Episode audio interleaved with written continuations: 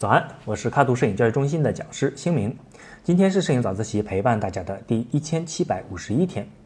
我在网上看见这样一个问题：有个同学他拍了一张建筑的照片，然后他发现画面里面天花板和地砖都是歪的。用裁切工具把天花板旋转到水平位置以后，地砖也不是平的，反而更歪了。他想知道这是怎么回事儿，要怎么才能补救？这个问题其实涉及到我们尤其拍建筑的时候会经常遇到的一个问题。就是物体近大远小的透视问题。同样一个物体离我们近的时候，会比离我们远的时候看起来要更大一些。举个例子吧，当我们站在隧道里面看向远方，会发现隧道两边本来应该是平行的墙，会在远处逐渐汇聚到同一个点上。在透视图里呢，把这个点叫做消失点。下面我们用一个立方体。作为简化的模型来试着解释一下近大远小的透视效果对画面的影响。假设我们站在立方体的 A 面的正前方，身体和 A 面是平行的时候，立方体上和 A 面相交的其余的边，它们的延长线都会汇聚在同一个点上。这种情况叫做一点透视。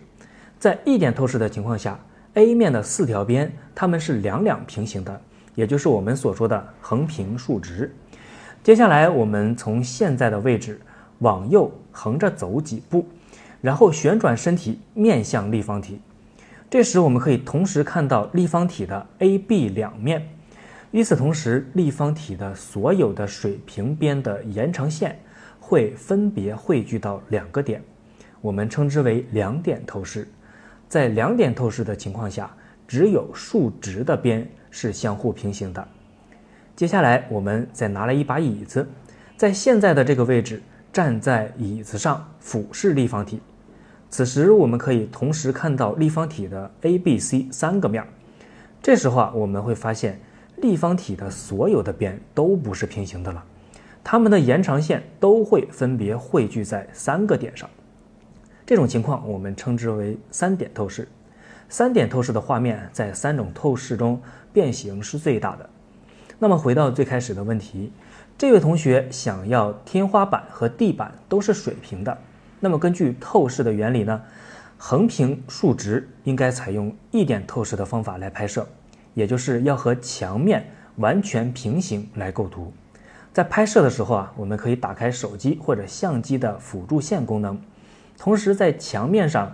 找到水平和竖直各两条线，当调整到水平和竖直的两条线分别和相机的辅助线相平行的时候，按下快门。这时候拍到的一定是一个一点透视的横平竖直的照片。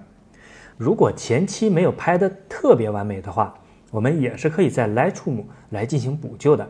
当然了，裁剪工具是没有办法了，这里要用到的是变换工具。